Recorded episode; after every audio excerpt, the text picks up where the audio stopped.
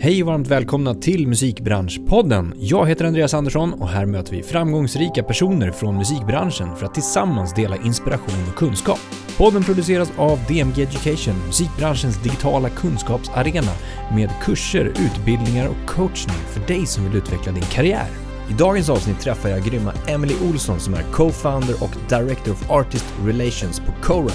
Emelie har varit med från starten av bolaget och hjälpt till att driva upp till vad det är idag. Ett blockchain-baserat bolag med fokus på att hjälpa artister. Vi pratar om allt från Emelies inte helt traditionella väg in i musikbranschen till hennes nyfikenhet kring att bidra till en mer rättvis musikindustri. Hur artister bör tänka långsiktigt och värdebaserat. Vi kommer även in på blockchain, N F T, krypto och tokens. Och även om de här delarna kan kännas tekniska och svåra försöker vi reda ut lite hur artister och kreatörer kan tänka kring de här ämnena. Det här är såklart mycket mer. Vi kör igång! Emelie Olsson, varmt välkommen till Musikbranschpodden. Tack snälla. Hur mår du? Här. Jag mår jättebra. Vad bra. Solen skiner. Ja. Eh, lite sliten efter eh, några hektiska veckor. Men ja. Jag mår bra. Härligt. Vi eh, snackade om det lite innan. När du var här senast. Alltså mm. inte här i våran lokal, för då satt vi säkert inte ens här. Nej. Men på den här gatan. Ja. Vad gjorde du då för något? Ja, nej men eh, jag gick på den här gatan och tänkte så här, fan vad konstigt att jag aldrig är här för att det är jätte, jättenära eh, där jag bor. Eh, och så började jag liksom känna igen mig. Och inte för att jag liksom har gått på någon eh, härlig promenad där utan för att jag, när jag gick här sist eh, utanför så lappade jag bilar på den här gatan eh, när jag jobbade som parkeringsvakt. Eh, vad kan det ha varit? tjugohundrasexton kanske. Ja, det är ju grymt att ta, ta ett avstamp i det. Mm. Och så ser vi liksom vad du har gjort fram tills idag. För nu är ju du co-founder och eh, director of artist relations. Stämmer bra på det. Corite. Mm. Och jag har ju haft Mattias och Emil på, från er mm. sen tidigare. Men det var ju back in the days. Precis. Jag var så. Lite för junior då för att få vara med. Men du var ju med i Corite då. Ja, det mm. var jag. Du var, för du var ju med och drog igång hela karusellen. Precis. Eh, slutet av eh, tjugohundraarton ja. joinade jag. Ja. Gubbarna. Killarna. Men det här ska bli superkul tycker jag. Vi ska prata massa roliga spännande saker. Vi ska inte bara prata lappade bilar. Nej, tack eh, och lov. Utan vi ska prata lite mer musik. Mm. Eh, snäppet mer. Yes. Och eh, Corite, vad ni gör idag. Och lite grann så här, din resa också. För du har ju inte den klassiska, den klassiska mm. skolade eller att du kommer från en musikbakgrund på det sättet. Mm. Eh, du tog dig in via en kompis som ja. gjorde en, en annons på Facebook som du inte visste om. Precis. Och den här kompisen har varit med i podden. Exakt. eh, så jag, jag brukar faktiskt liksom inte dra den här storyn för att den kanske inte känns relevant. Men det känns relevant för, för era eh, lyssnare. Eh, för de, ni vet säkert vem det är. Men eh, ja, precis. Eh, dels, jag kom ju såklart in i branschen tack vare eh, den här personen. Eh, men eh, fick väl stanna tack vare att jag också kunde någonting förhoppningsvis. Liksom. Exakt, såklart. Eh, nej, men jag lärde känna eh, Timothy Collins eh, som är eh, grundare till det otroligt framgångsrika bolaget Creed. Eh, men det här var liksom innan det. Jag kommer inte ihåg om han var praktikant på ett night då eller om han jobbade där. Eh, men det var någonstans i övergången. Eh, men eh, jag lärde känna Tim. Och jag tror också att han liksom vid något tillfälle försökte få mig att liksom bli influencer. Eh, och det gick ju inte alls, för det var inte riktigt min grej. Eh, men, eh, men precis, jag har ju liksom haft ganska så här vanliga kneg. Jag har gjort en del liksom avstickare och haft poddar och bloggat och gjort den prylen och jobbat lite med marknadsföring och... och drivit lite projekt eh, utanför jobbet. Liksom. Eh, men eh, Tim då såg väl att eh, men här är en person som kanske skulle passa bättre i en kreativ miljö och få vara med och bygga någonting. Och eh, ville väl liksom, eh, helt enkelt få mig att liksom, eh, bredda mitt kontaktnät och sådär. För att, eh, jag vet ju liksom hur han kom in i branschen och eh, han har ju också liksom verkligen... liksom visat mig värdet av hur viktigt det är liksom när man står där utanför att man måste liksom få någon som bjuder in en i värmen. Liksom. Det, är rätt, det är rätt tufft och det är väldigt stängd. Eh, liksom musikbranschen generellt är liksom väldigt stängd. Nu var det kanske nödvändigtvis inte musikbranschen som jag liksom ville in i från första början. Eh, men eh, precis, handla ut en, en jättefin liksom, sådär, eh, kontaktannons på eh, Facebook. Och skrev typ någonting i stil med att eh, om ni anställer Emelie så kommer det vara ert företags bästa investering.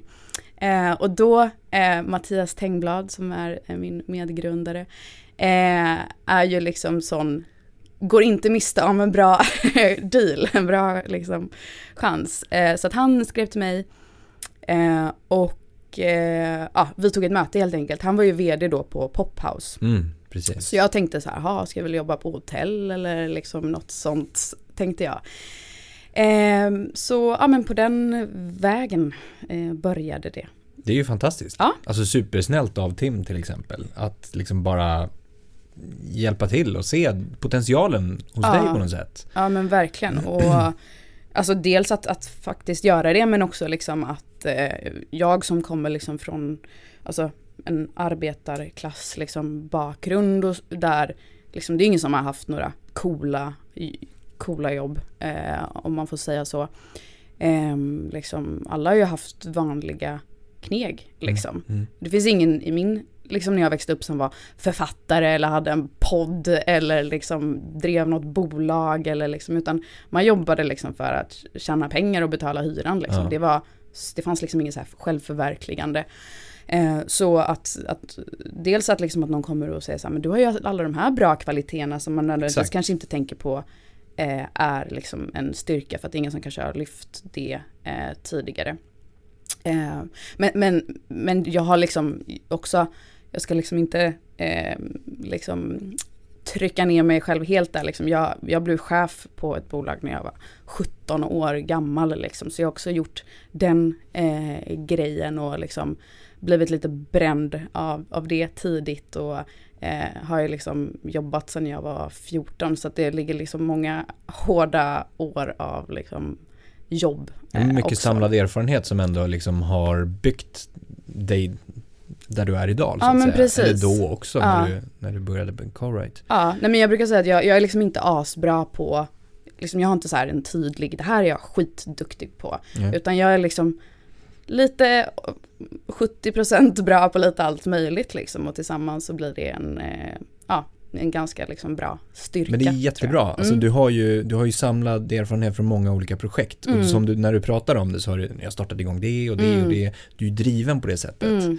Uh, och, och nu kommer alla som lyssnar bli förbannade på mig, för jag drar alltid så här bokreferenser okay. okay, hela okay. jävla tiden. Uh. Men det finns en bok som heter Bredd, uh. som är uh, fantastisk. Jag är mitt uppe i den just nu. Uh, men den pratar om just uh, hur generalister och en bred kunskapsbas är uh, liksom otroligt nyttig, snarare än att bara vara specificerad inom mm. ett smalt område. Mm. Um, beroende på vad man ska göra, men just när det gäller att driva projekt till exempel, mm. eller starta igång projekt eller bolag, entreprenörskapsandan, mm. så är det bra att ha den bredden. Mm. Och det låter som att du har samlat den bredden från olika roller till mm. exempel då. Men så här då, vi går in på lite mer musikbransch. Mm.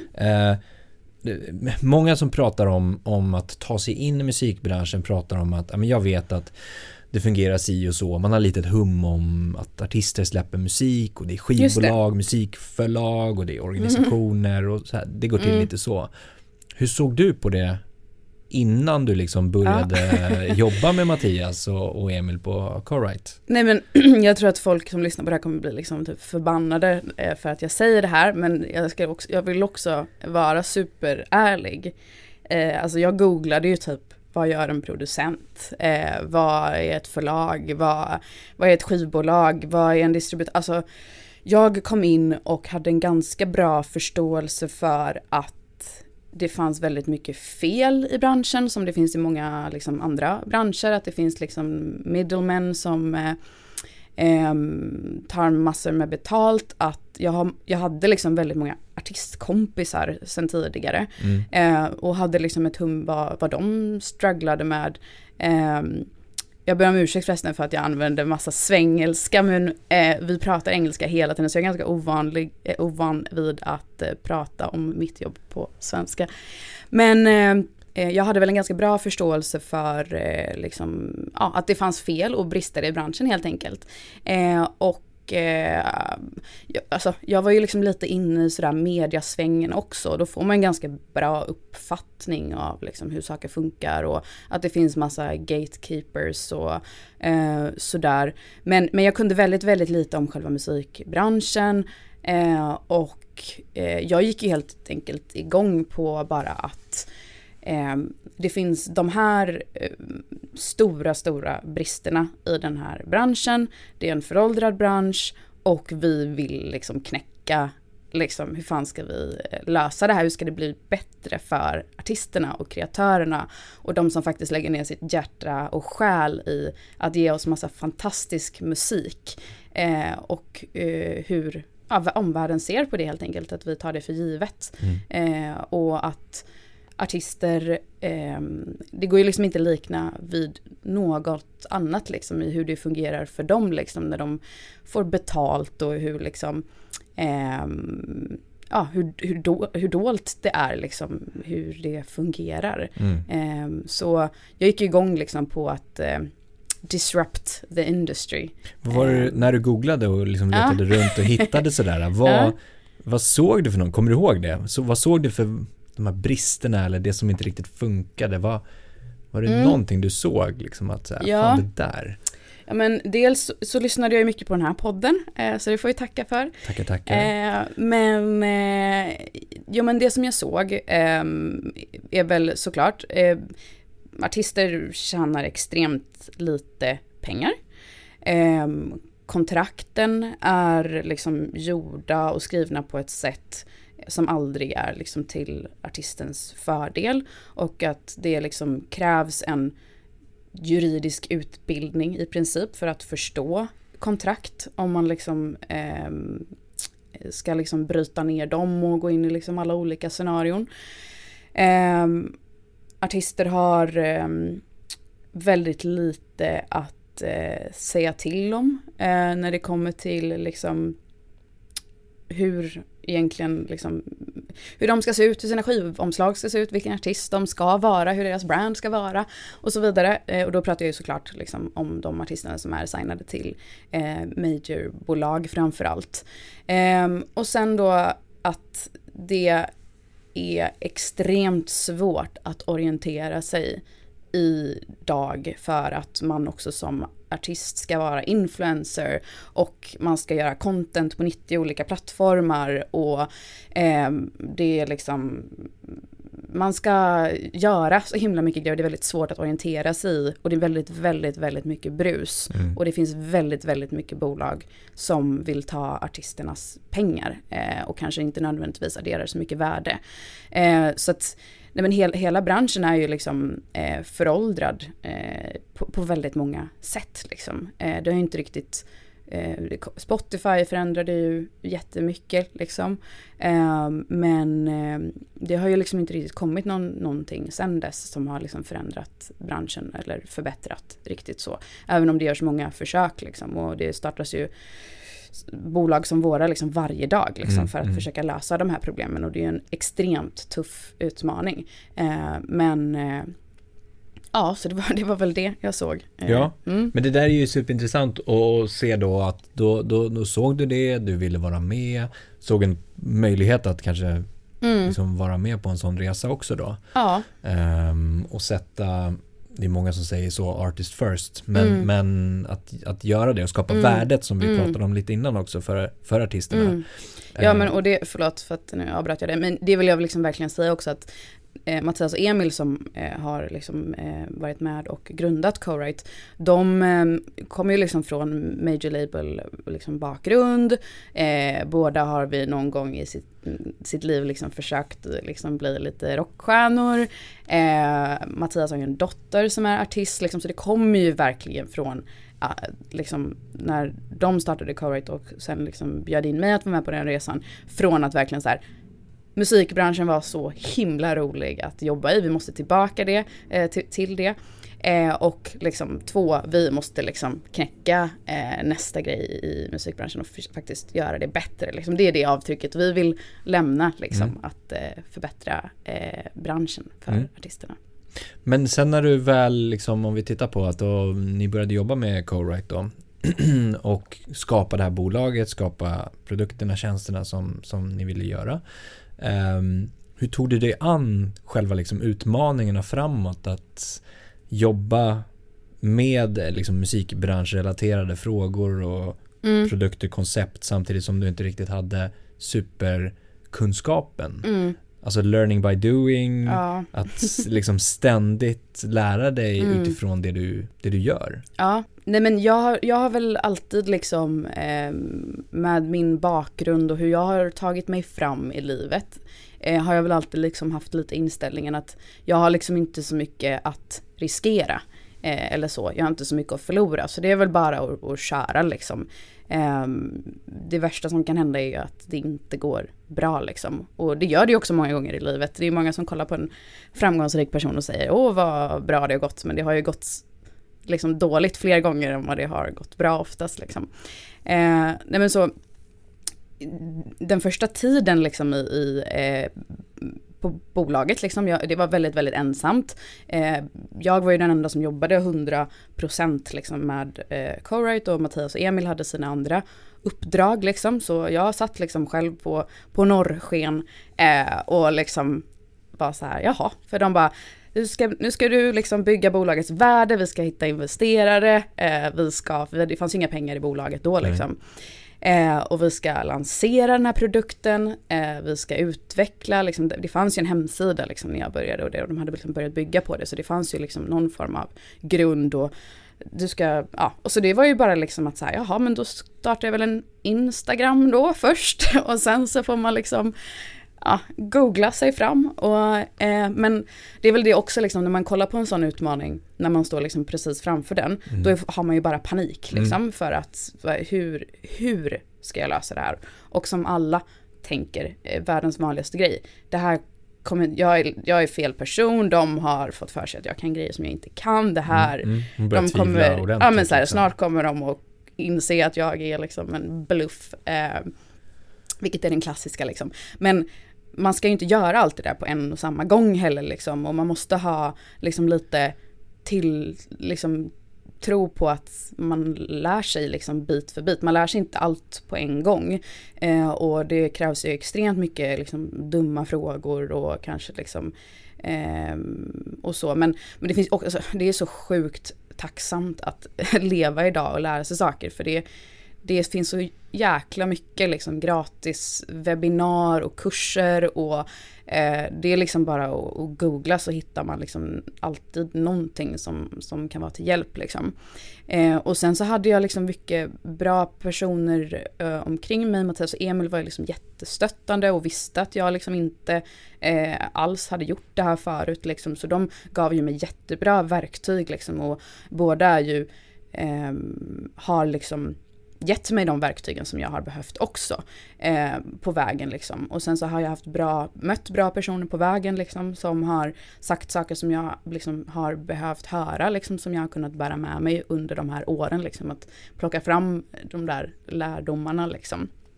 Eh, men det var liksom super super eh, tufft, och jag har ju liksom heller liksom inte haft samma roll i bolaget hela tiden.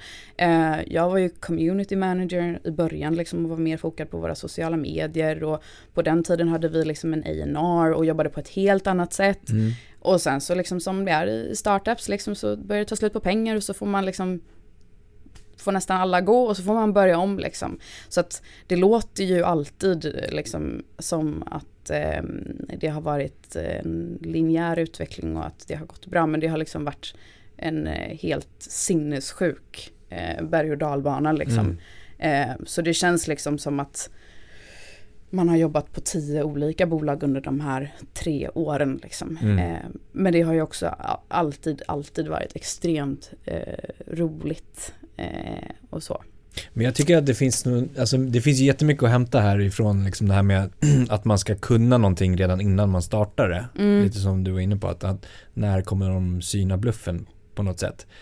att många ser på utbildning, där är det okej okay att ha en process och lära mm. sig under tid. Mm. Men på ett jobb så ska man redan vara fullärd på något mm. sätt. Och speciellt i en liksom startup eller ett företag så, så måste det finnas tid för att lära. Mm. Det måste finnas en process, det måste finnas en, en, liksom, en, en tidsplan för att ja, men under den här tiden så ska vi prova på. Mm. Vi ska lära oss, vi ska testa. Mm. Vi måste göra det för att ta oss dit. Mm. Och, och, och att försöka liksom inse det, att till exempel om man startar igång någonting nytt, företag, projekt mm. i ett annat företag också. Mm. Att se det som en liksom läroperiod också. Mm. Både för sig själv, för bolaget, för personerna som är med. Um, och att det behöver bli mer accepterat. Mm. Än att så här, men okej, okay, utbildning, där mm. har du den linjära som du pratar om. Mm. Linjära utvecklingskurvan, och det är okej okay att lära sig under mm. två år, tre mm. år kanske. Mm. Du har varit på Corite i tre år och du har ju haft det som en halvt, tre och ett halvt. Ja. Och du har ju haft en liksom superutvecklings liksom mm. tid, låter mm. det ju som, där mm. du har lärt dig väldigt mycket. Mm. Um, men jag är nyfiken också på det här, nu hoppar jag tillbaka lite, som du sa att du, du vågar testa för att du inte har någonting att förlora. Mm. Hur tror du att du kommer resonera framåt när du skapar dig liksom mer och mer uh. inte saker att förlora, men förstår jo, men du vad jag menar? Jag fattar precis vad du menar. Eh, nu har jag väl liksom insett typ vad jag är bra på eh, liksom, och vad jag tycker är roligt. Jag tänker också att eh, så länge man inte liksom gör någonting som är brottsligt eller att man liksom nej men att man det liksom, var en bra utgångspunkt. Exakt, gör inget eh, kriminellt. Nej men jag menar, jag tycker heller liksom inte riktigt att man har någonting att förlora så. Ja. Eh, det, det är ju liksom nej men kan du behålla den, den, det tankesättet så är det ju helt jättebra. För mm. jag vet att det är många som bygger på sig mer och mer. Man kan, man kan ta artister till exempel. Att, mm. men nu har jag gått från noll följare till tio tusen följare. Mm. Tänk om jag skulle göra ett misstag. Mm. Och så bara tycker alla att det är skit och mm. lämnar mig. Mm. Att man inte riktigt vågar då, för att då har man så mycket inom citationstecken att förlora. Ja, nej men absolut. Och så är det ju, men jag tror också att jag tror att folk liksom när man pratar om att så här, åh, men jag har min image och jag mm. liksom så. Alltså självklart är det allra viktigaste är ju såklart att man behandlar folk bra, eh, att man är ärlig och liksom så. Musikbranschen är jätte jätte, jätteliten. Eh, så man ska ju verkligen vårda sitt rykte. Eh, såklart. Men jag tror också att framförallt för artister liksom, att man överskattar hur mycket folk bryr sig om en. Ja, eh, folk exakt. Är liksom väldigt upptagna i sig själva, och även om man råkar göra bort sig så är det liksom glömt om två dagar igen när någon annan har gjort bort sig. Liksom. Så att jag tror att det är väldigt lätt att överskatta sin egen roll i andras liv. Liksom. Ja. Det låter kanske... Du är väldigt liten egentligen. Ja, men obetydlig. Exakt. Precis. Eh, nej men, nej men så, så jag tänker nog egentligen inte på det som att eh, jag har någonting att förlora, men du får väl bjuda in mig om några år igen så får vi, får vi se. Resonera då. Alltså. Eh, ja. Då är du superförsiktig och ens ja. kommentera saker kanske. Exakt. Nej men jag, jag, jag, hoppas att, jag hoppas ju verkligen att så här, jag är ju supertidig i min karriär och det finns massa eh, områden som jag är nyfiken på att utveckla och är sugen på att liksom göra framöver. Så att eh, jag, tycker, jag, tycker, jag är bara liksom helt eh, jättetaggad på att se vad, vad som händer liksom. Mm. Eh, och har väl inställningen att, ja, att man ska försöka ha så kul som möjligt i livet och mm. göra det som känns roligt och utmanande liksom. Mm. Eh, så det är väl min inställning. Jag försöker att inte eh, riktigt så. Jag har liksom ingen femårsplan eh, så direkt.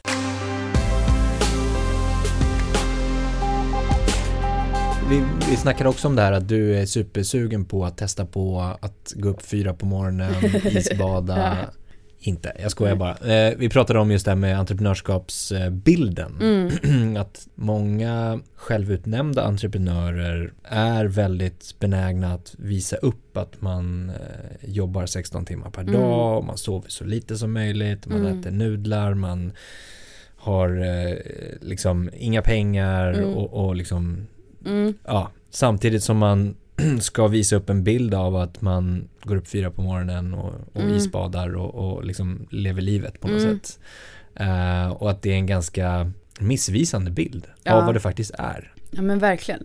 Ja, eh, det enda jag kan känna igen mig i, eller jag är väl någonstans emellan där. Jag går ja. upp inte så tidigt och äter Billys panpizza istället för nudlar. Men, eh, nej, men jag, ty- jag tror också, eh, vi pratade om det lite här innan och jag tyckte att du gjorde en bra jämförelse liksom, med influencers och att måla upp en eh, bild av någonting som kanske rikt- inte riktigt är sant. Mm. Eh, och hela den här, eh, vad heter det?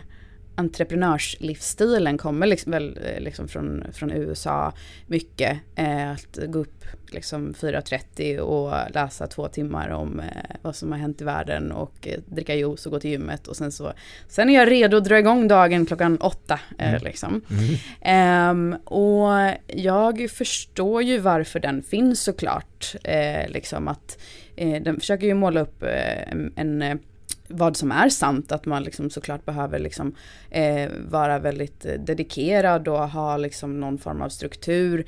Eh, men det ser ju extremt olika ut eh, för alla. Liksom. Och jag själv ser ju liksom verkligen upp till de personerna som går upp så tidigt och som på något magiskt sätt lyckas göra tiden att liksom sätta sig ner på söndagar och effektivisera och gå igenom veckan. Liksom.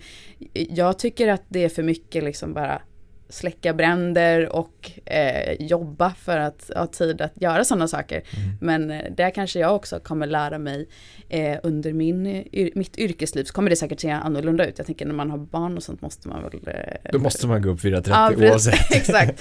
Nej, men då får man ju hitta en annan struktur. Liksom. Ja. Och, eh, så det är väl också liksom vad jag är i livet just nu möjliggör ju det för mig att inte behöva tänka så mycket. Jag har ju liksom mitt, mitt jobb och min sambo och sen så är det inte så mycket mer än så liksom. Mm.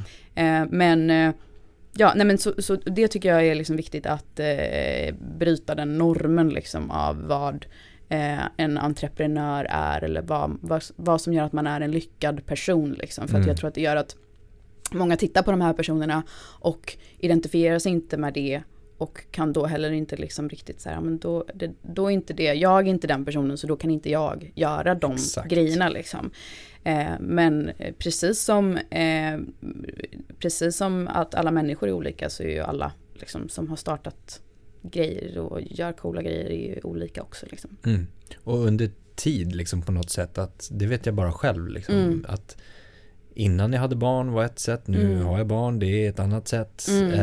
Eh, när man jobbade med någon, något annat projekt då var det på ett sätt och jag tycker precis som med, man kan nästan likna det med lite träning. Mm. Alltså att alla alla match, alla kan inte träna på exakt samma sätt. Mm. Det funkar inte. Nej. Utan man behöver hitta rutiner, man behöver hitta sätt som är roligt, mm. som gynnar dig som person och din mm. kropp på något sätt. Och lite samma med det här, att beroende på vad du jobbar med för någonting, vad du är villig att göra, vad som funkar för dig, så tycker jag man ska lyssna på det snarare mm. än att försöka tvinga sig in. Jag tycker definitivt man ska mm. prova. Mm. Alltså prova gå upp fyra på morgonen om det, liksom, om det lockar och du är nyfiken på det. Ja. Testa. Ja. Men, men jag tycker inte att man behöver tvinga sig in i det heller, precis som du är inne på. Ja. Att så här, men det här är en livsstil som jag måste leva för att kunna lyckas med mm. X, Y, Z. Mm. Liksom, det finns så många olika vägar till mm. samma samma mm. mål på något sätt. Ja men verkligen. Eh, precis. Och det, det tror jag också har liksom mycket likheter med hur man formas i skolan till exempel. Liksom att alla ska studera på samma sätt och ja. alla ska bete sig samma i klassrummen och så. Och där tror jag också liksom att skola kan ha en jättebra funktion i att lyfta Eh, egenskaper och styrkor som kanske nödvändigtvis i sig kanske inte eh, liksom att man är, har mycket fantasi till exempel eller att, eh, man, ja, att, man, har mycket, att man har mycket idéer eh, att man är duktig på att prata behöver, det behöver inte vara en dålig grej att man pratar mycket liksom, eh, så att man kan liksom lyfta många styrkor och utveckla dem hos liksom varje individ eh, och eh, då hitta sin plats på olika sätt liksom. Men sen så Sen behöver ju liksom inte alla heller vara entreprenörer. Det är ju så, så kan ju inte världen se ut liksom. Eh, så Eh, ja, nej, men jag tycker, jag tycker det är väldigt eh, intressant och viktigt att eh, prata om att det ser väldigt, väldigt olika ut. Definitivt. Jag tänker vi ska gå in och prata Corite. Mm-mm. Och vad det ni låter, gör för någonting. Bra. Det ni gör för någonting, som sagt, det, det har ju ändrats lite grann från när ni startade. Mm. Uh, vad ni vill göra. Jag, vi pratade om det innan också, att grundtanken är fortfarande samma. Mm. Artisterna, det är de ni vill gynna. Mm. Uh, men det ni fokuserar på framåt uh, kan ändras. Och ni har skri- gjort planer som ni har fått skrota för att ja. det går så snabbt i utvecklingen. Mm. Eh, och ni beskrivs ibland som ett blockkedjebaserat bolag mm. eller blockchainbolag. Stämmer. Eh, vi börjar där, eller hur? Ja, ja precis. Eh, och, och så är det ju med allting som man startar och alla liksom sådana resor. Jag tror att den vanliga tanken är väl kanske att man kommer på en idé och sen så gör man den och så blir det bra. Liksom. Eh, men det är ju också det viktigaste under när man liksom bygger ett bolag, att eh, man måste Eh, också kunna erkänna när man har tänkt fel och har en idé som inte funkar liksom, och mm. våga liksom att nu tänkte vi så här, nu har vi liksom satsat på det här, men nu måste vi också alla här enas om att vi tog fel beslut och så gör vi om liksom, och börjar om. Eh, nej men precis, det stämmer att eh, Corite är ju ett musikbolag eh, som nästan alla bolag eh, kallar sig själva idag som jobbar med musik. Vi är alltså inte ett skivbolag eh, utan vi är en eh, musikplattform eh, som eh, möjliggör det för artister att distribuera, marknadsföra och finansiera eh, sin musik och sin karriär. Eh, och det gör vi liksom med fansen som den absolut viktigaste motorn i det vi gör. Eh, och eh, sen ungefär eh, ett och ett halvt år tillbaka så började vi ge oss in i eh, webb tre som det så eh, eh, fint heter, och började liksom eh, utforska på riktigt liksom, vad man kan göra med blockkedjeteknologi eh, och eh, bestämde oss helt enkelt för att eh, här behöver vi eh, in liksom. Så beroende lite på vem man pratar med eh, så eh, kan man absolut säga att vi är ett musikblockkedjebolag. Men det kanske inte låter så himla sexigt för artister. Eh, så det är lite att överförklara vad vi gör. Block, blockchain är ju bara en teknologi, så det är lite mm. som att säga att man är ett internetbolag på ett sätt. Eh, men, eh, vilket alla är idag. Ja, precis. Ja. Eh, exakt. Det är inte så många som Eh, funderar så mycket över hur internet funkar. Liksom. Man bara Precis. använder det. Ja, ja. Men det här, um, när, ni, när ni började researcha eller liksom titta på mm. um, det här för ett och ett halvt år sedan, mm. då, vad, uh, ni satte er in, vad är det som händer, trender, kolla framåt, uh, försöka liksom hitta, sia om framtiden på mm. något sätt och, och hitta teser som, mm. som kan styrkas genom det ni gör på något sätt. Nej, men precis. Eh, vi, har, vi har ju en, av, vi har en investerare i vårt bolag som heter Charles Goldstack. Eh, och eh, han sitter även i vår styrelse och han är en sån entreprenör som går upp fyra trettio och läser två timmar om vad som har hänt i blockchain-världen. Eh, Han, han är en liksom legend i, i musikbranschen. Jag driver idag Hitco Entertainment som är ett independent label i L A. Och han kom in med sin liksom breda kunskap och är liksom, var supertaggad på allt som hände kring blockchain och Och framförallt då var ju liksom mycket kryptovaluta, N F T hade precis börjat liksom bubbla lite, så att man kände liksom att saker var på G liksom. Mm. Folk började prata om det här eh, och det dök upp eh, bolag som Audius eh, som är en konkurrent till Spotify eh, som gör ett jättebra jobb eh, liksom med det de gör, och de började liksom göra massa coola grejer och man kände ju bara att nu, nu är det, det kommer hända grejer i musikbranschen eh, med den här tekniken. Eh, så då eh, började vi eh, liksom planera för att eh, bygga liksom vår egen token, alltså vår kryptovaluta. Eh, och har under det här året tagit in sex komma två miljoner dollar för att bygga liksom den här blockkedjeplattformen.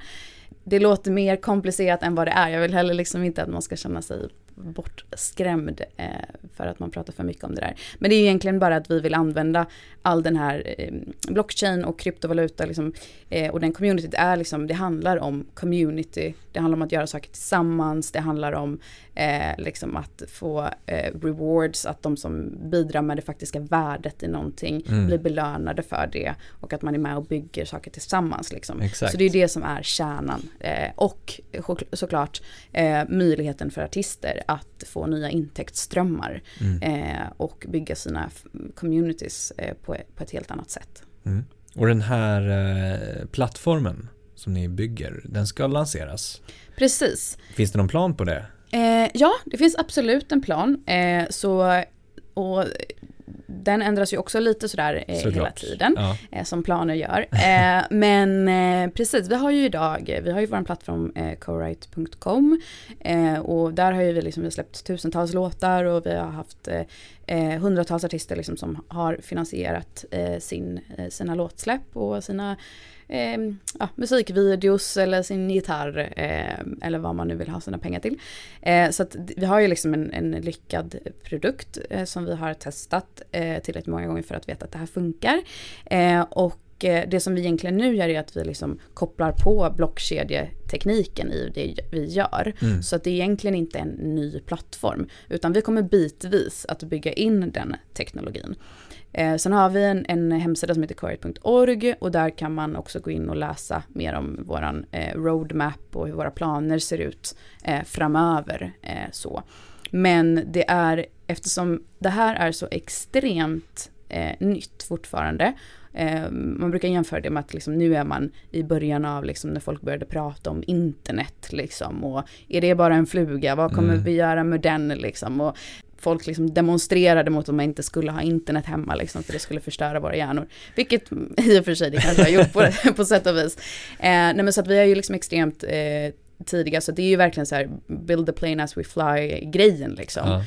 Och så är det också, även liksom när man pratar med de här eh, liksom etablerade blockkedjebolagen, om man kan säga så, de vet liksom inte heller liksom vad framtiden är, utan vi bygger ju den tillsammans och man får, där får man ju liksom helt enkelt med artisterna i fokus och musikbranschens problem mm. eh, försöka lösa dem. Liksom. Vi vill ju inte skapa nya problem eh, i, i branschen eller en ytterligare sak som artister liksom måste göra. Liksom. Nej, utan vi vill ju hitta, addera mervärde och kanske ändra Eh, ja, skapa liksom mer värde för artisterna. Det är ju det det egentligen handlar om. Liksom. Mm, mm. Men den här tekniken då, ska vi, ska mm. vi försöka bena lite? Ja, det kan vi göra. Blockkedja som vi pratar om, mm. eh, det är ju en teknik. Mm. Eh, en blockkedja som där verifieras och det är liksom transparent och man kan spåra och sådana saker.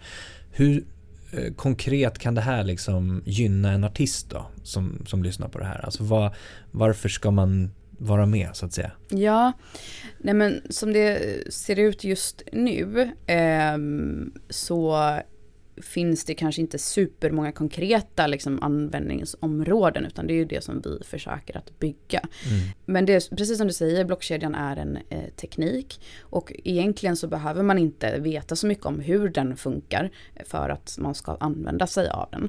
Eh, men det som, där det finns liksom en verklig funktion i musikbranschen är ju att eh, blockkedjan möjliggör det för att liksom, säkra transaktioner, eh, spara liksom, smarta kontrakt, eh, att på ett väldigt enkelt sätt skapa transparens liksom, i, eh, i musikbranschen. Vem som äger vad, vem som har rätt till vissa intäkter. Så där möjliggör liksom, den teknologin det eh, väldigt, väldigt mycket. Eh, och det i sin tur har ju liksom, eh, skapat det som kallas för eh, N F Ts, alltså non-fungible token, som är egentligen bara ett namn för digitala tillgångar, eh, vilket de här tillgångarna i sig egentligen bara en kod eh, på den här blockkedjan.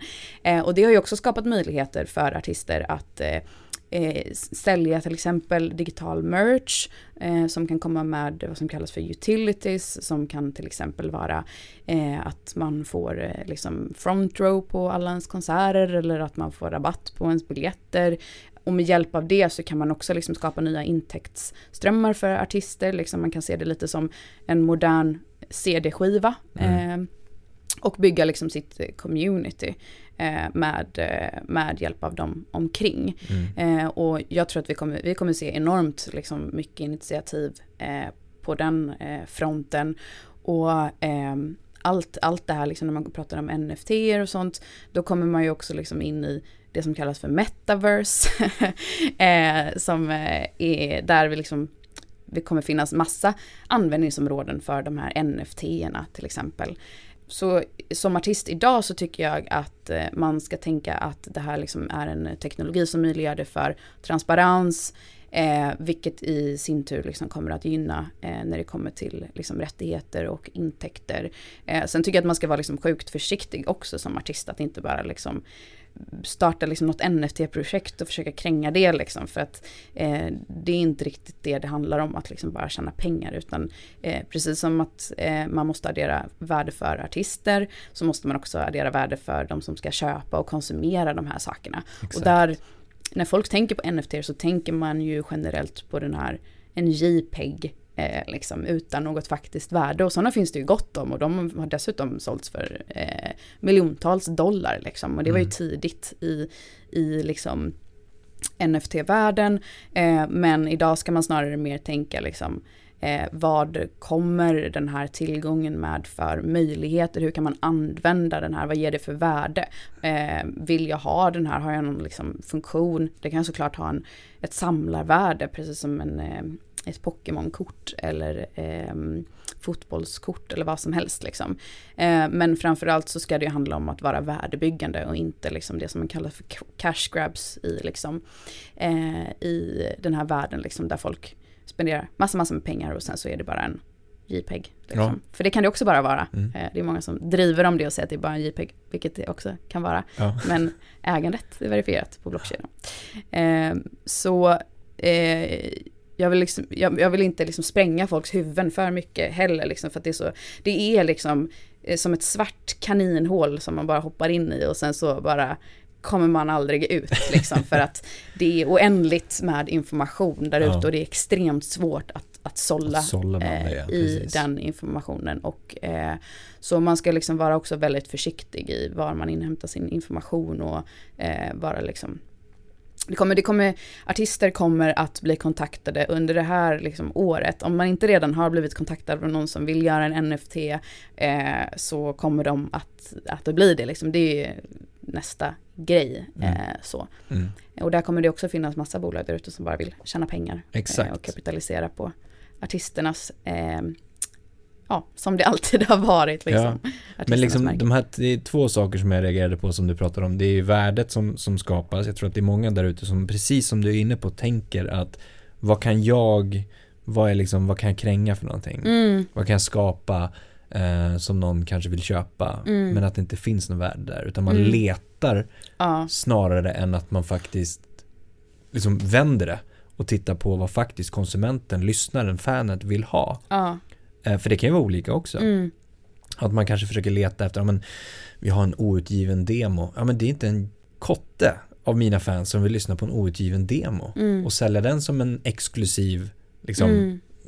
del där du också får front row tickets till mm. exempel for life eller mm. vad som helst. Mm.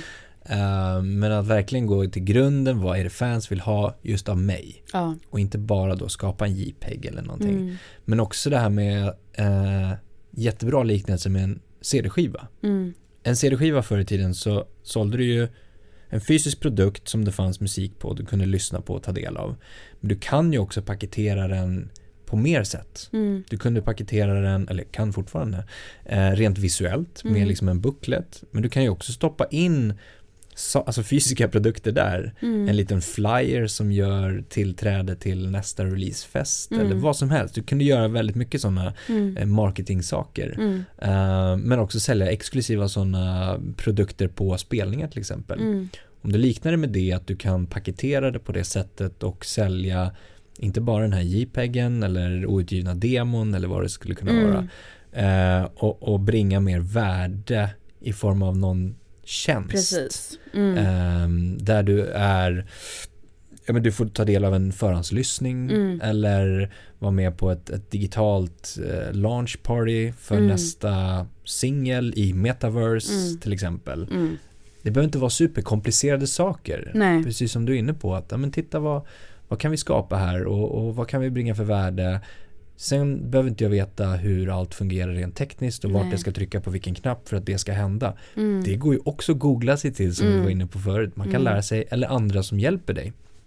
Så har man lite koll, är lite försiktig som du sa också, att, att inte bara tycka att det är coolt att någon kontaktar dig för att eh, de vill göra en N F T. Mm. Att säga, wow, jag är utvald speciell för Precis, det här. Ja. Nej, du är inte det, utan alla kommer vilja göra det. Ja, men exakt. Och, och det som, det, om vi kollar egentligen på Eh, om, man, om man tänker liksom att så, jag vill göra den här N F T-en för att tjäna pengar. Det är klart att pengar är ju liksom eh, en bra resurs som alla behöver.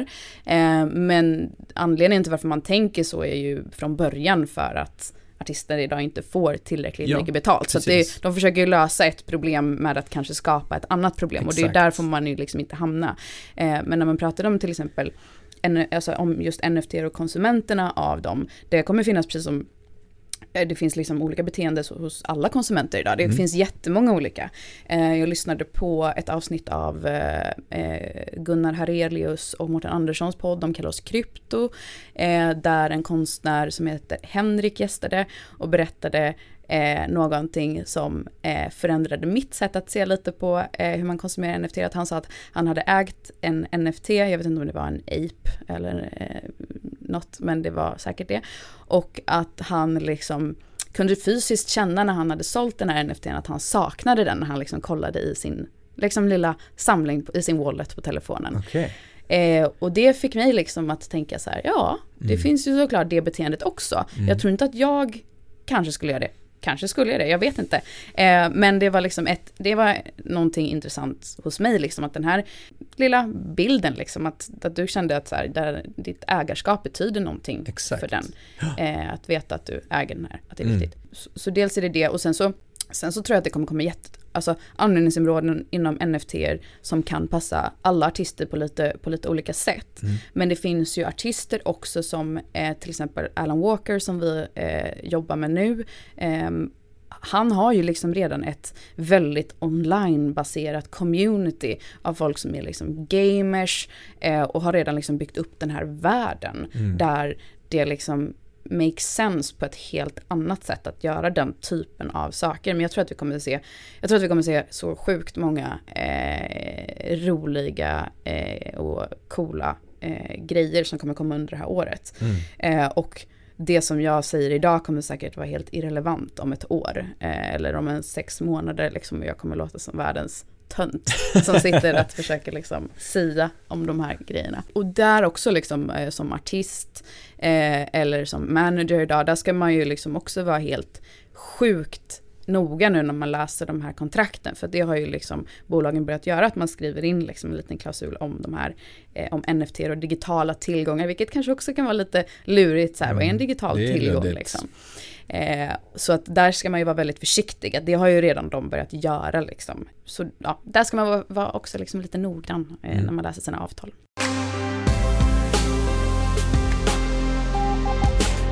Men det här med krypto som mm. du var inne på också, att ni ja. har skapat eller kommer skapa ja. i det här då eh, eran egen token som det heter. Mm. På vilket sätt ska den användas? Precis. Eh, Ett steg i det här är ju liksom att vi vill eh, gamifiera eh, musikbranschen eh, och interaktionen mellan artisten och fanet egentligen. Eh, så att det vi vill göra är ju liksom att eh, skapa incitament för fans att helt enkelt eh, stötta sina favoritartister mer än att att de stöttar artisterna liksom, att det känns bra i magen liksom.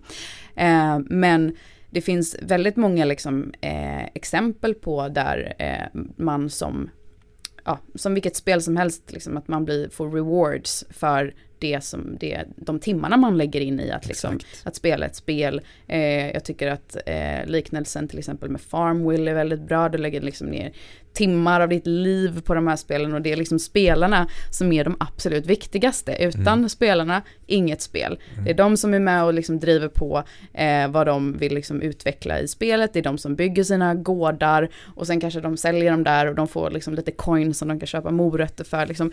Men det ger ju inget liksom verkligt värde eh, liksom till de här personerna. Så att eh, ge det verkliga värdet till de som är de viktiga i musikbranschen, eh, vilket absolut till stor del är mediebolag, och labels och management och allt sånt där. Men det absolut viktigaste är ju artisten och fansen liksom. Yeah. Eh, så att eh, skapa en plattform där artisten och fansen kan bygga saker tillsammans, eh, där eh, fansen också liksom kan få Eh, rewards för ja, att till exempel att följa sin eh, favoritartist på Spotify, att skapa innehåll på sociala medier, att hjälpa artisten att bygga sitt brand, eh, kanske även vara med i den kreativa processen. Eh, så vår token då som vi eh, håller på att lansera, det är vad som kallas för en utility token. Det betyder att den kommer med eh, liksom lite värden som mm. är inskrivna eh, eh, i vad man har liksom tillgång till om man håller den här tokenen. Eh, och det kan till exempel vara att du får eh, rätt att vara med och liksom rösta om vissa saker eh, för liksom Eh, kan vara liksom en specifik artist, men det kan också vara liksom, eh, hur plattformen ska utvecklas. Eh, men att man får, och att man får tillgång till olika typer av, att man kanske får backa en artist framför alla andra. Eh, så det kommer liksom komma med värde vad den här gör, vad du kan göra på den här plattformen då. Mm. Eh, så det handlar, liksom, det handlar om att skapa liksom incitament för Eh, fans eh, att liksom stötta artister. Jag tror, jag tror att det finns en ganska stor lucka där, eh, att man som vanlig musikkonsument inte riktigt vet på vilka sätt man kan faktiskt stötta artister och hur stor skillnad det gör liksom, att bara de här små sakerna som att liksom dela låten från Spotify till mm. Instagram och liksom de här sakerna som, som idag kanske mer ses som eh, en, en bonus liksom, och det är ju någonting som, men det hjälper ju artisten oerhört mycket liksom, alla de här eh, sakerna, så att eh, skapa mer incitament helt enkelt för eh, fans att stötta artister eh, och att eh, ge artisterna möjlighet att bygga liksom starka, dedikerade communities eh, där det handlar om stark relation till fansen snarare mm. än kanske hur mycket support du får från Spotify på dina nya släpp liksom. Mm. Eh, för att eh, i slutändan så behöver det liksom, plattformar kommer gå och komma och det kommer komma nya, vissa kommer försvinna och sådär. Men du behöver fortfarande liksom de här fansen som faktiskt bryr sig om dig som artist liksom, för att du ska kunna skapa en hållbar karriär. Ja, men och där skulle det kunna vara, alltså du skulle kunna breaka artister mm. på det sättet också. Ja. Uh, där du bygger liksom, om du är aktiv som artist också, och bygga dina communities eller team, liksom stora, stora team av fans, följare, lyssnare mm. som verkligen liksom tar det till nästa nivå. Precis, vi ser det liksom lite grann som att bygga liksom sina digitala street teams. Exakt. Ehm, så. Ja. Du kan ju ganska mycket om det här nu, mm. hör man när du pratar om det. Ja. Ehm, liksom alla de här olika blockchain, N F T, webb tre punkt noll. Ehm, vad har du lärt dig det någonstans? Och hur har du liksom, är det på samma sätt som, som när du var inne i musikbranschen? Har du bara liksom börjat snappa upp det? Eh, ja, eh, dels det. Men sen så har jag ju liksom också fått ut... Ma- alltså, enda sättet att lära sig är att sätta sig i situationer där man tvingas lära sig, liksom, tror jag. Eller så det är så jag fungerar i mitt lärande.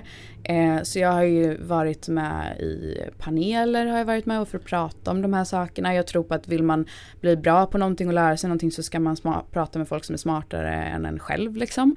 Eh, och där får man ju också vara väldigt, eh, liksom, man kan ju inte vara pretentiös i sitt lärande liksom, och lägga sig platt för att liksom, det här är helt nytt.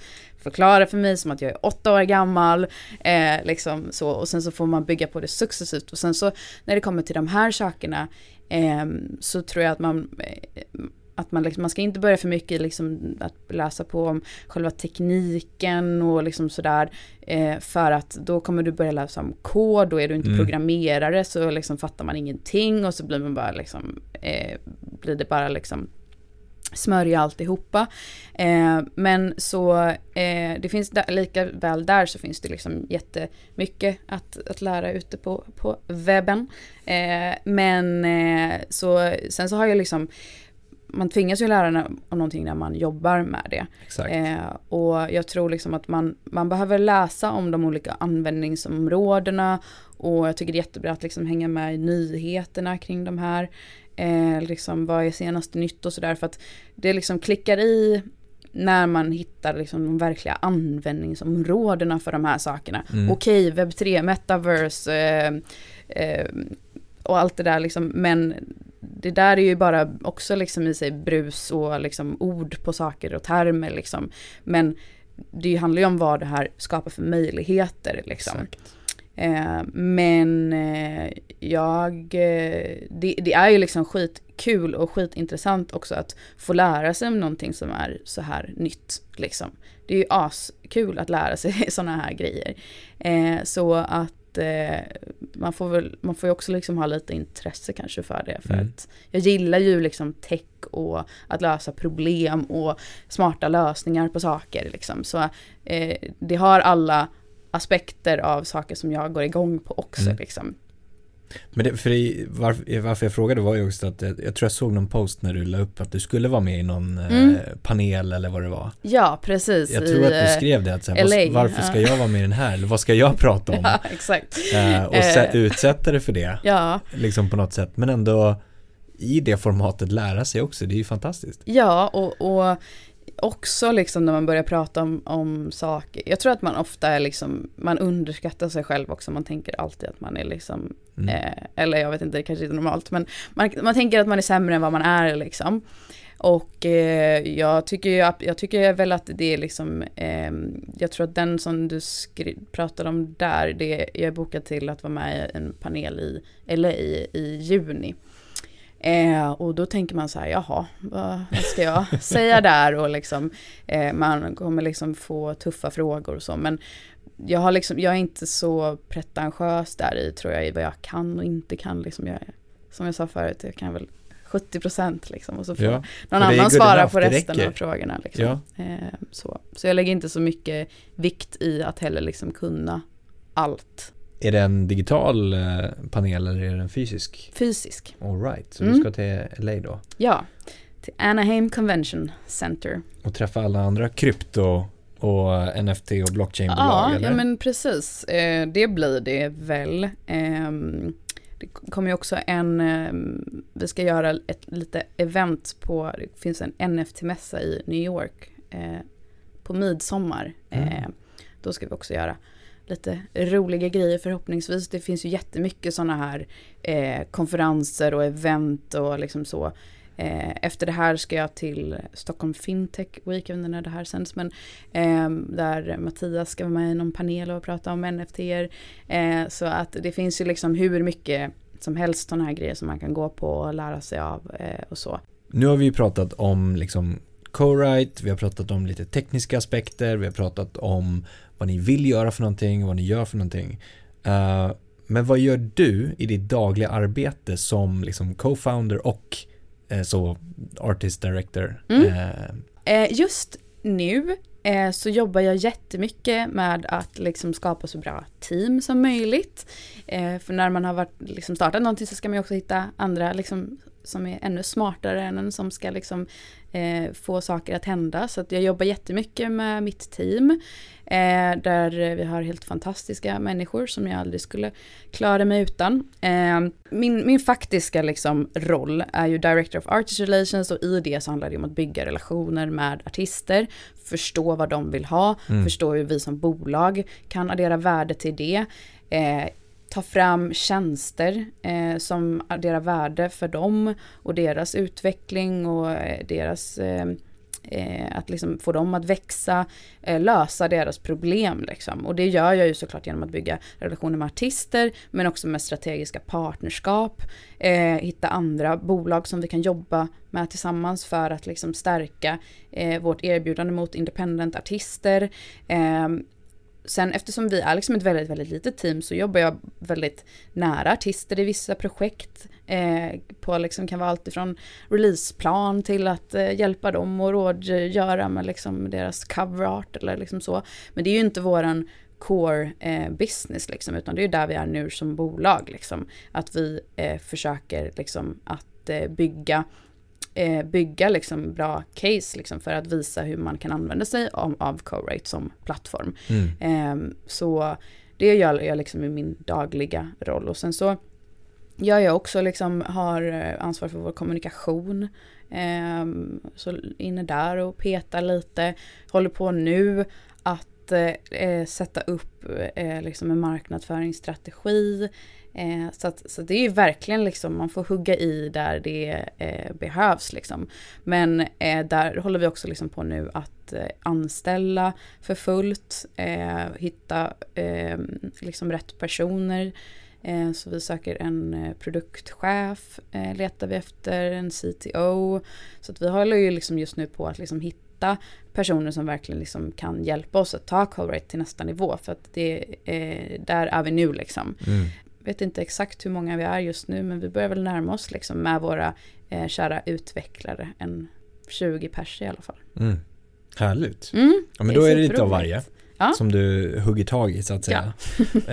eh, och vi pratade om det just det, att vikten av att ha att artister tänka långsiktigt, ja, långsiktiga karriärer och bygga värde, mm, har återkommit ganska mycket i, i vårt samtal. Eh, och hur ni kan liksom bringa in det på något sätt och koppla på lite grann den här tekniken kanske. Mm. Alltså det, det är som en ett sidoaspekt. Mm. Det, det är det som kommer hjälpa, det är det som kommer vara motorn, tror jag du nämnde också. Uh, att, att skapa värde för mm. liksom, fans. Så att den är, den är på något sätt hjälpmedlet. Ja, nej, kanske inte precis. Riktigt core businessen av vad ni gör. Ja. Ni skapar ju inte blockchain. Nej. Ni skapar ju inte N F Ts på det nej. sättet. Nej. Utan ni jobbar med artister, kreatörer, mm. för att bringa värde mm. till fans och lyssnare. Mm. Och där i mitten så gör ni massa saker. Mm. Precis, jag försöker hitta liksom de olika sätten och vägarna att, att göra det. Liksom. Ja. Ehm, för, för det är ju så att det finns så himla mycket liksom, bolag som eh, försöker liksom, att eh, tjäna pengar på hur utsatta artister är idag. Liksom, mm. Allt ifrån liksom, playlist pitch och köpa streams mm. och liksom det finns ju eh, de här bolagen som kommer ta artisternas pengar liksom, och där ser ju vi möjligheten också att, att eh, försöka liksom, ge verktygen till artister att vara independent och att navigera sig i liksom, den här djungeln mm. eh, och där försöker ju vi liksom att i den mån vi kan liksom att utbilda artisterna liksom i hur det funkar och försöka också slå hål på liksom många av de myterna liksom som finns eller hur, det, alltså hur eh, musikbranschen fungerar liksom. Eh, och, och det tror jag liksom också är eh, steg ett liksom för att, att få artister att kunna vara independent. Eh, att ge dem liksom insyn i hur branschen funkar, för det är ju där de har liksom fått stå utanför. Mm. De har ju bara varit liksom låtfabrikerna och liksom dratt in pengarna liksom. Så mm. att eh, artisterna behöver ju förstå hur branschen funkar liksom, för att eh, förstå om man vill vara independent eller att, att liksom förstå vad man behöver göra där. Och nu då, nu får du, ni har ju garanterat internt hos er pratat om framtiden. Mm. Alltså av musikbransch, lite alla möjliga aspekter, mm. kan jag tänka mig. Um, hur mycket kan du berätta och sia om vad du, vad du tror eller vad ni tror? Vad kommer hända framtiden kring det här? Eh, ja. Mycket kommer ändras. Mm, mycket kommer ändras. Jag tror att mycket liksom, eh, med generation Z och millennials, de generationerna eh, har ju ställt andra krav på företag idag eh, i transparens och liksom cancelkulturen och liksom ställer bolag till svars, bolag och privatpersoner liksom, med att man har rätt att veta liksom, vad som pågår. Så, så Eh, vår generations inställning eh, tror jag kommer f- förändra mycket i att bolag kanske inte liksom, på samma sätt kommer komma, komma undan på samma sätt eh, som man har gjort tidigare kanske mm. med vissa saker där det har funnits liksom, uppenbara brister i till exempel att Eh, artister inte liksom förstår eh, liksom i sina avtal hur mycket de får betalt per stream och vad de tjänar för pengar på och liksom hur det funkar med recoupment och sådana saker. Så att jag tror att eh, mycket, mycket mer eh, makt kommer att förflyttas eh, till artisterna och till fansen. Eh, och så tror jag att mediebolagen alltid kommer att finnas kvar. Jag tror att deras roll kommer att bli annorlunda. Eh, jag tror att det kommer att bli mycket, mycket större fokus på, eh, eller jag hoppas att det kommer bli mycket större fokus på att faktiskt ta tillbaka det till att bygga artister igen. Eh, liksom just nu så är det, bygger ju artisterna sig själva liksom i många liksom, mån. Eh, jag pratade med en artist igår som hade varit liksom, hos ett mediebolag och fått svar liksom, att så här, älskar det du gör, men kom tillbaka när du har x antal följare på TikTok. Liksom. Eh, så, att, så där hoppas jag väl att eh, det kommer upp fler bolag som verkligen kommer satsa på att liksom, bygga artisterna. Liksom. Eh, men ja, så, nej, men så, så, musikbranschen är ju liksom under förändring, men det kommer ta många år. Liksom. Eh, men vad jag tror och vad jag hoppas är ju också liksom lite, lite skilda. Eh, men förhoppningsvis kommer man ju vara med i alla fall att förändra den eh, till det bättre eh, mm. på något sätt. Och har man inte gjort det så, har man, så kan man i alla fall säga att man försökte göra det. Exakt. Eh, men eh, ja, jag tror att det kommer bli mer transparent. Härligt. Och förhoppningsvis färre liksom, gatekeepers att... sättet som man konsumerar musik på idag är ju väldigt serverat och har ju förändrat liksom vårt sätt på hur, hur vi konsumerar musik liksom har ju helt och hållet förändrats, så eh, hur bolag också tänker kring liksom deras mood playlists och liksom att man eh, min sambo liksom sa någon gång när någon frågade vad hans liksom favoritgenre är, så sa han typ dinner with friends. Ja. Eller, alltså det, att det är så man börjar liksom konsumera musik idag. Liksom. Eh, och där hoppas jag väl också att, att man tar tillbaka det mer till hur eh, man kanske konsumerade förr. Men det är nog inte den riktningen som det kommer att gå i. Mm. För så ser det inte ut just nu. Eh, så ja, vad man tror och vad man hoppas är ju två helt skilda grejer. Så är det. Mm. Härligt. Emelie, stort ja. tack för jättehärligt samtal. Ja, tusen tack. Jättekul att vara här. Jättestort tack för att du har lyssnat på podden idag. Det uppskattas verkligen. Kom ihåg att följa, stjärnmarkera, gilla, dela, kommentera för att hjälpa till att sprida kunskapen i musikbranschen. Vi vill också jättegärna höra från dig. Vilka utmaningar står du inför? Vad tycker du är svårt? Vad tycker du är lätt? Vad vill du höra? Vad vill du veta? Vad vill du lära dig? Hör av dig till oss på info at d m g education dot s e. Tack för idag och ha en fortsatt härlig dag.